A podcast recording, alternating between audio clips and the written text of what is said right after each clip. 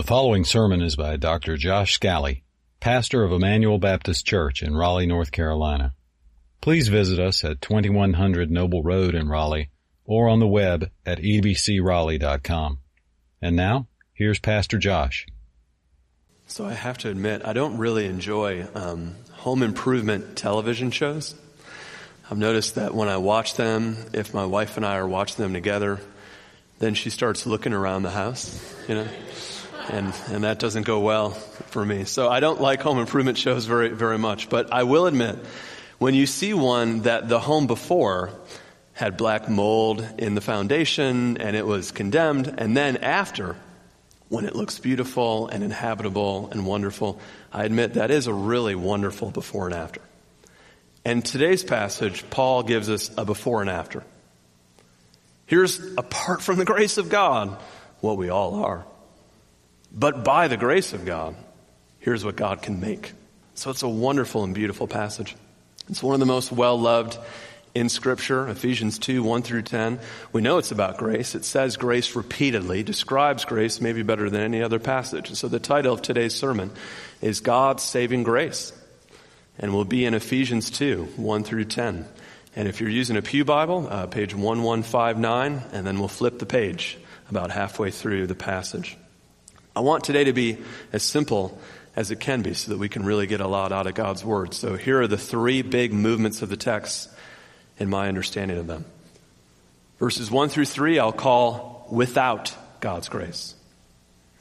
Verses 4 through 7, I'll call only by God's grace.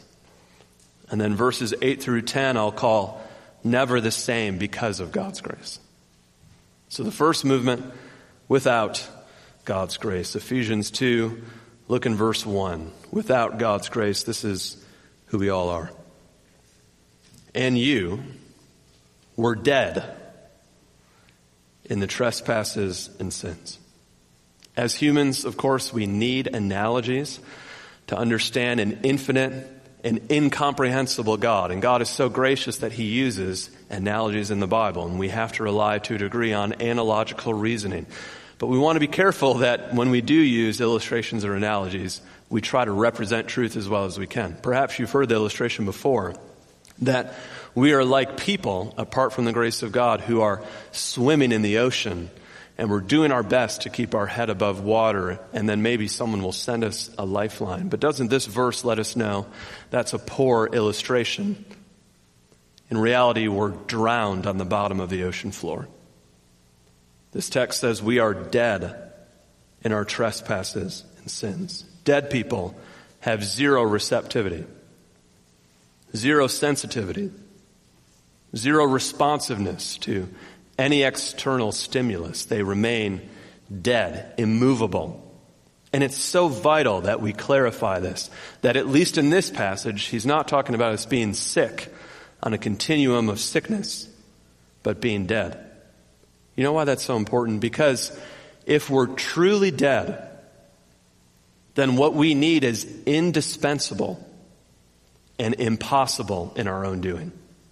So the Bible presents us as dead. Now, to be clear, just so that we don't get confused, I can imagine how someone would say, Well, Josh, are you saying that because we're spiritually dead, everyone is as bad as they always could be? No, no. To be spiritually dead, to have depravity in our heart, does not mean that each person is equally doing all the same bad things all the time. It just means at the level of our heart is a rot. So that even the socially good things we do have a rot of selfishness in them. Have a rot of a motivation that isn't for the love of God or the glory of God, but is for the love of self. So we are dead. Then now, verses 2 and 3 are going to show us that we may not even perceive that we are dead. Look in verse 2. In which you, this is all of us before the grace of God, and all of us apart from the grace of God, in which you once walked, following the course of this world, following the prince of the power of the air, the spirit that is now in the sons of disobedience so here are two descriptions of how dead people are dead but don't know they are dead. The first one is the world. So as dead people, we live like the rest of the world, following the course of the world, following the charted path the world has for us. But also dead people, we follow the prince of the power of the air, which is Satan. So let's take those one at a time. So the first reason dead people don't know they're dead is because they live like the majority. And they assume because they're following the path of the majority, they're safe.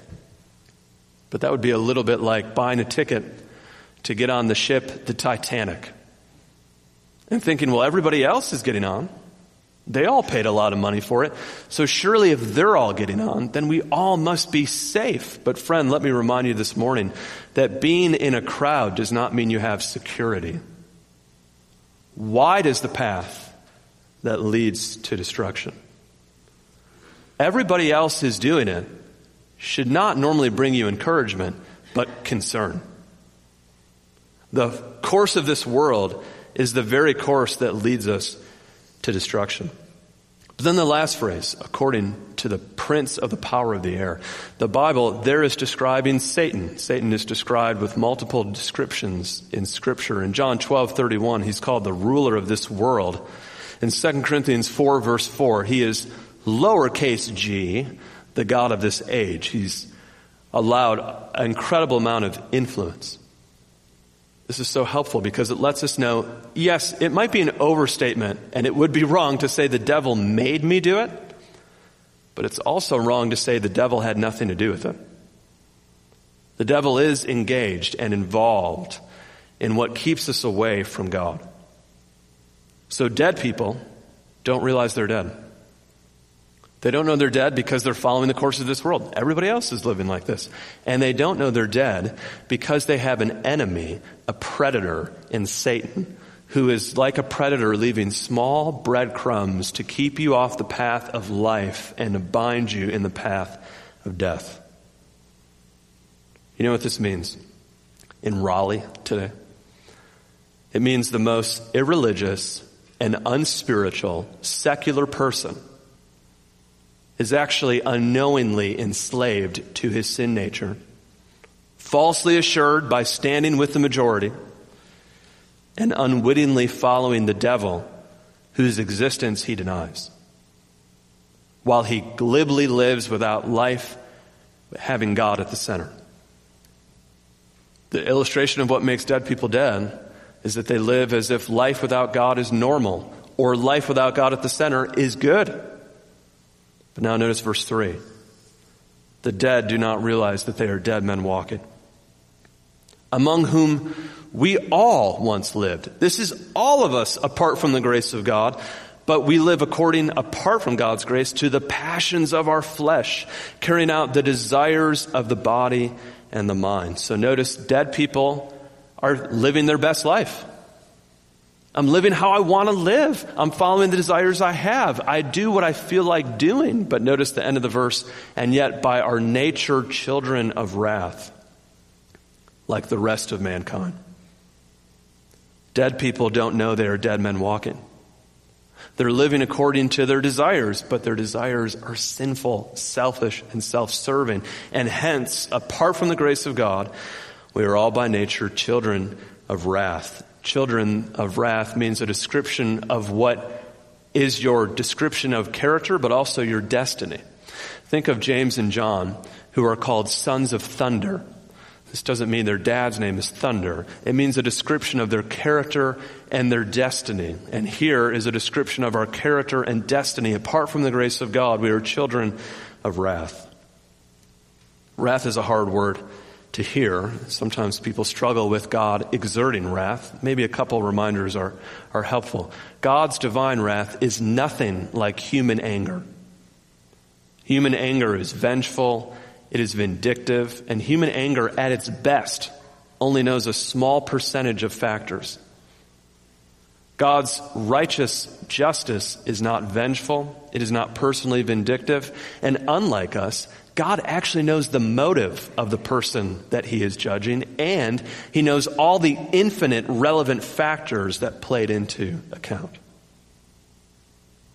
So without God's grace, we are dead. We are unaware that we are dead.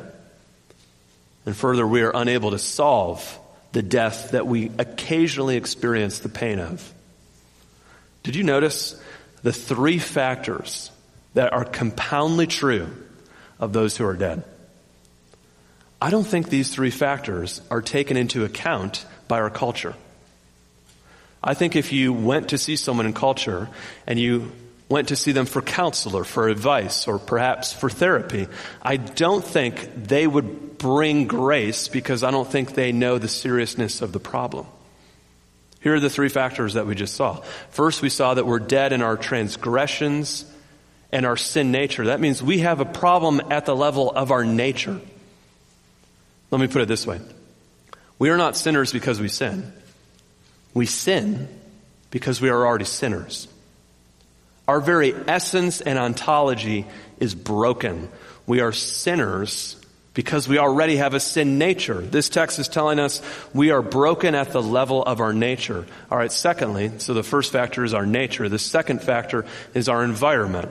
We follow the course of this world.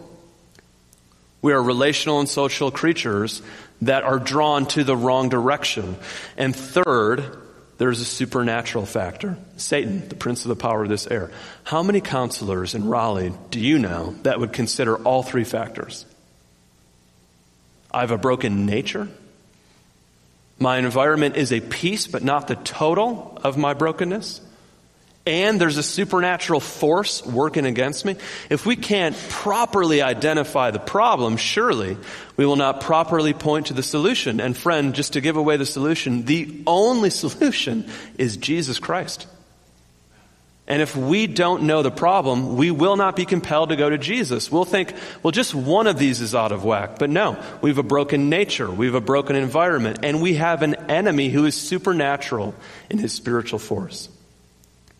So Proverbs 4 verse 12 warns us there's a way that seems right unto a man, but the end thereof is death.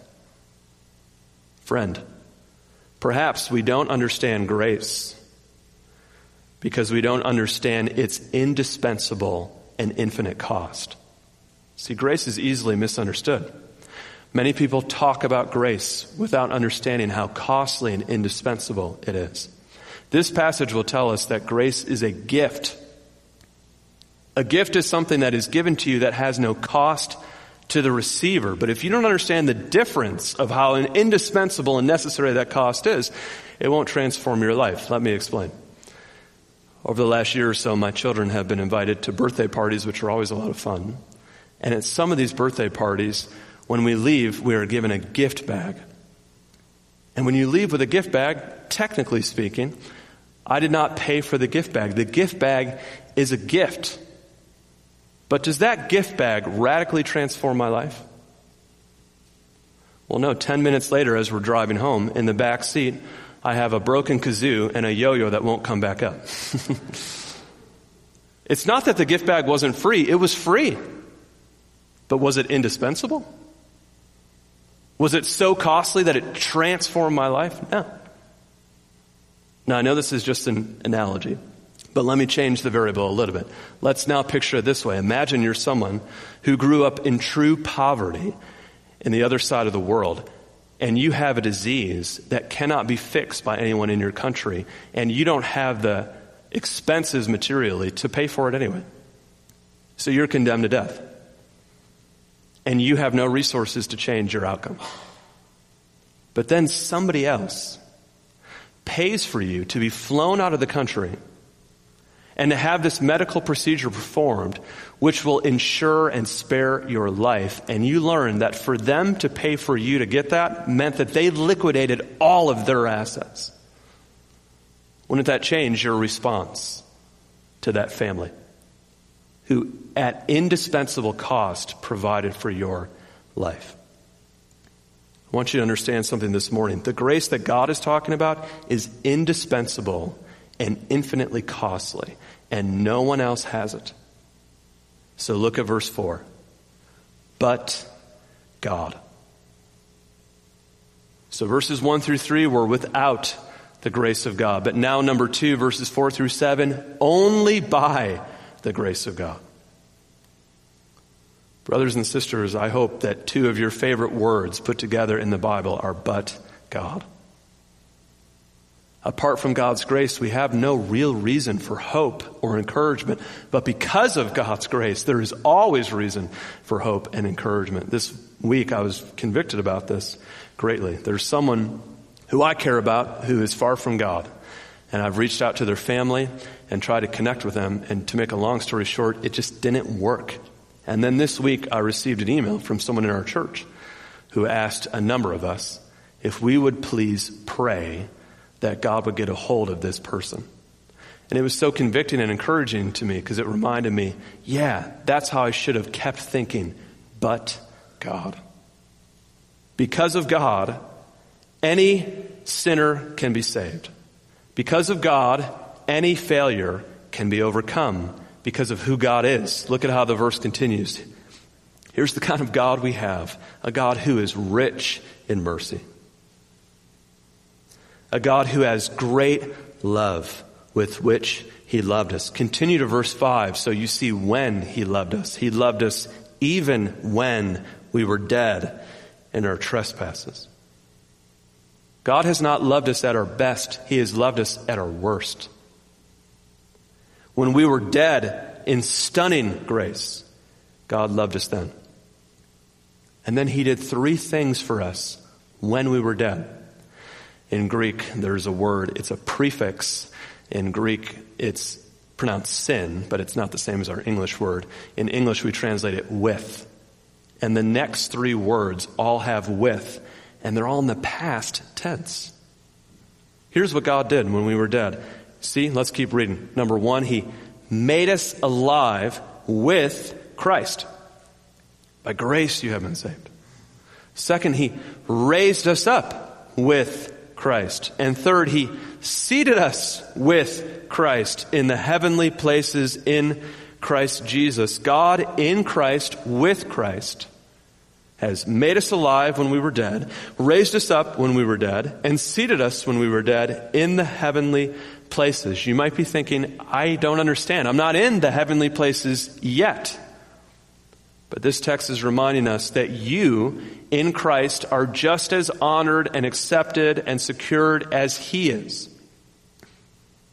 To be united to Christ means that everything that is true of Him will certainly be true of me. God has done this because God is good. And God has done this for His own glory. So look in verse 7. So that in the coming ages, that's eternity future God might show the immeasurable riches of his grace in kindness toward us in Christ Jesus. God has acted to save those who were dead so that he could display the surpassing wealth of his grace to all eternity for all eternity. But think about the flip. If you get everything that Jesus deserves, that can only be because he bore everything our sins deserve. See, if the text can say about you and I that we were made alive and raised and seated with Christ, then that's only because Jesus bore our death and died it in our place. Have you ever thought about on the cross? Today we'll have communion and we'll remember the cross in particular. Think about what Jesus said while he was dying. He was experiencing extreme physical pain, and yet he did not yell out, My hands, my feet, my head. No, he yelled out, My God, my God, why have you forsaken me? Why that phrase? Because, friend, that's what death is to be eternally alienated from God. Jesus bore our death so that we could be made alive. Praise God. What our sin deserves, He took. And yet what His life deserves, He gives. And He gives entirely by grace. But now I want to stress the third point. The first section was without God's grace, verses 1 through 3. The middle was only by God's grace, verses 4 through 7. But now finally, never the same because of God's grace, verses 8 through 10. If we don't understand how indispensable God's grace is, how impossible this is apart from God's grace, then we'll talk about grace and we'll think we understand it and we'll leave exactly as we came in here, which means we don't grasp grace at all. Verse 8, for by grace you have been saved through faith. This is not your own doing. It is the gift of God. Isn't verse 8 humbling? Do you know how humbling it is? Um, one nerdy Greek thing at this point. Uh, the word grace and the word faith are in the feminine gender in Greek, and the word this is in the neuter gender, which means it's referring to them both. The grace is a gift that was not our own doing, and the faith is a gift that is not our own doing. The whole thing is God's grace. Faith accesses grace as a response and an instrument. Faith does not initiate grace, nor is it an achievement. Have you seen the end of the 1930s cartoon Snow White? Snow White is laying in the casket and she is dead. And when she is kissed by Prince Charming, her response is to embrace him. And that's what faith does. It responds to prior grace. It is because of the gift of God that we believe. Charles Spurgeon put it this way If you will have Jesus, he has you already. It's a good quote. Faith receives rest and rejoices in Jesus and his righteousness. Verse 9 makes this inarguably clear. Continue with me in verse 9. It is not a result of works, so that no one may boast. How could we boast? Our works are always mingled with our sinful desires. And yet this is grace and grace alone. If salvation is not because of human initiative, then it is not a reward for good deeds. And since there's no room for human merit, there can be no grounds for human boasting. Verse 10. This grace work, this entire work of salvation includes permanent transformation. Verse 10. For we are his workmanship. It's the Greek word poema from which we get poem we are the written poetry of God, created in Christ Jesus for good works, which God prepared beforehand that we should walk in them. Do you notice then? Since these good works flow out of being created in Christ Jesus, these good works are not the root or cause of our salvation. They are the fruit and effect of our salvation. The good works are born because of relationship to Jesus. Now, I said earlier, if you have a free gift bag and you have someone who paid to spare your life from a medical condition, you respond differently even though they're both technically free. You respond differently if you understand the cost and the indispensable nature of them. Here's what this passage is showing us. The cost was so high, God alone could pay it. The need was so great, we could not contribute to it. And even the good works that flow are because of the union we have with Christ, which is why they're truly good in their nature. Do you know what that means, friend? Human boasting is destroyed by grace. As humans, boasting is our default setting. We tend to construct our sense of self based on why we're better than other people they made wrong choices, or they didn't work as hard as we did, or they have the wrong associations, or they're not as smart as we are. And so we construct our sense of self by looking down. Jeremiah 9 says, Let not the wise man boast in his wisdom. Let not the mighty man boast in his might. Let not the rich man boast in his riches, but let him boast in this, that he knows the Lord, who is full of steadfast love after three chapters of Romans talking about how desperate our sin is. In 327, he says, then what becomes of our boasting? It is excluded. See, here's what grace does if you really grasp it. It so traumatically destroys your sense of self-achievement that you can no longer look down on anyone. You can only look up to the scarred hands that have reached down to you. Grace destroys competition. Grace eliminates comparison. Grace ends insecurity. Grace removes accusation. And grace causes the end of opposition. Grace causes you to truly say in the depth of your soul, I am what I am only by the grace of God. See, grasping grace changes you forever. The fruit of the Spirit is rooted in the work of Christ, but its soil is the grace of God. See, if you actually understand grace, then it changes everything. Love, joy, peace, gentleness, goodness, self-control, patience, kindness come from the soil of grace. I'll give you one example of how this changes everything. Think of the realm of forgiveness. Lewis Smedes has a book called Forgive and Forget, and he wrote, with a little time and a little more insight, we begin to see both ourselves and the person who offended us in more humbler profiles. We are not as innocent as we thought we were. And we have not really a monster to forgive, but a weak, needy human being. And when you see both yourself and your enemy in the weakness and silliness of humanity, it is easier to forgive. Grace changes everything. Forgiveness, relationships, how I view myself. If I really realize that I had nothing but Jesus paid it all. So let me give three confusions that I want to hopefully eradicate here. One confusion. People say, yeah, but but I'm a good person. And I mean to say this as politely and lovingly as I can, but I don't know how to say it other than to be this direct. If you think you're a good person, you are still dead in your sin. You don't know who God is. You don't know who you are. You have been blinded by the course of this world and the prince of the power of the air. None are good but God. That's why we need grace. But second, you could say, well, I'm saved because of my faith. But friend, no, we're saved through faith because of God's grace. You see, faith is like a straw, and Jesus Christ is like the water.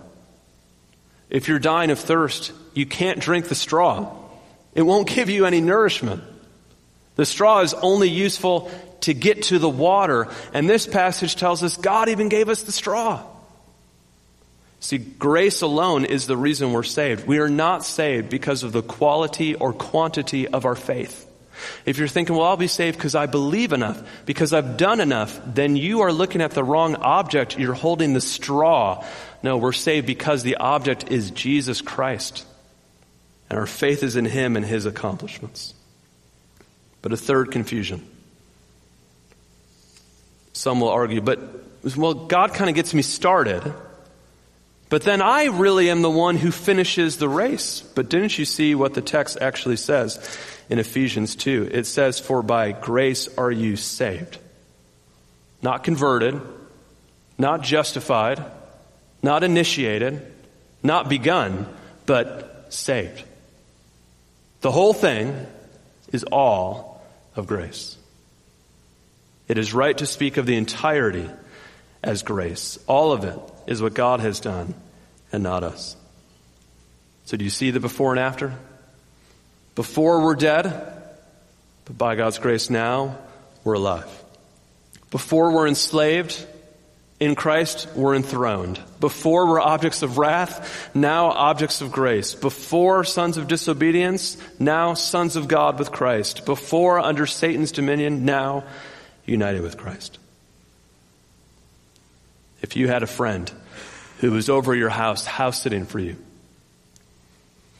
and he went through your mail and said, I feel a little bad about it, but I went through your mail, but don't get too mad. I saw you had a bill and I paid it for you. Well, you'd be happy. But your happiness might be a little bit dependent on how big the bill was. Have you run a red light in Raleigh? I just paid my $50. But what if they were going through your mail and they saw that letter from the IRS? You know that one where in government language they write something like this I'm going to get you. and at the end you realize that if they paid that bill, they may have saved you incarceration. You understand something significant has happened. So, friend, do you have a grasp of the Son of God giving his life for you? What's more beautiful? What's more costly? What's more transforming? Friend, do you have a grasp that that salvation did not in any way depend on your contribution? What's more transformative than knowing I am what I am only by grace? How could I be impatient with others? How could I be angry at others when I only am what I am positively by the grace of God? But finally, this morning, have you had the water? God offers you the straw. Believe. Come to Christ. Drink of Him and know what it is to be satisfied. Let's turn to Him this morning in prayer. God, do the things that your word intends to do. Humble us by your grace. Remind us, Lord, that we do not have within ourselves the works of righteousness to satisfy your perfect character. Lord, I pray also that someone this morning might respond in faith. Perhaps up until today, they have put at least part of their trust in their own decency and their own performance. But Lord, we just drink the work of Jesus Christ. Help them today to say something like this in their own words Dear God, today I put my faith in Jesus alone. And through his death on the cross and his resurrection, I am saved by grace. Save them as they simply call out to you in that prayer. But then finally, Lord, especially as we take communion, I pray that the attention would be on God. What a great God who sent his Son, who loved us when we were dead. What a great Son who died and suffered in our place. What a great Spirit who has opened our eyes. Thank you that it is all of grace because it is all of you. In Christ I pray. Amen. You've been listening to Josh Scally, pastor of Emmanuel Baptist Church in Raleigh, North Carolina. For more information and free access to other messages, go to ebcraleigh.com. That's E B C R A L E I G H dot com.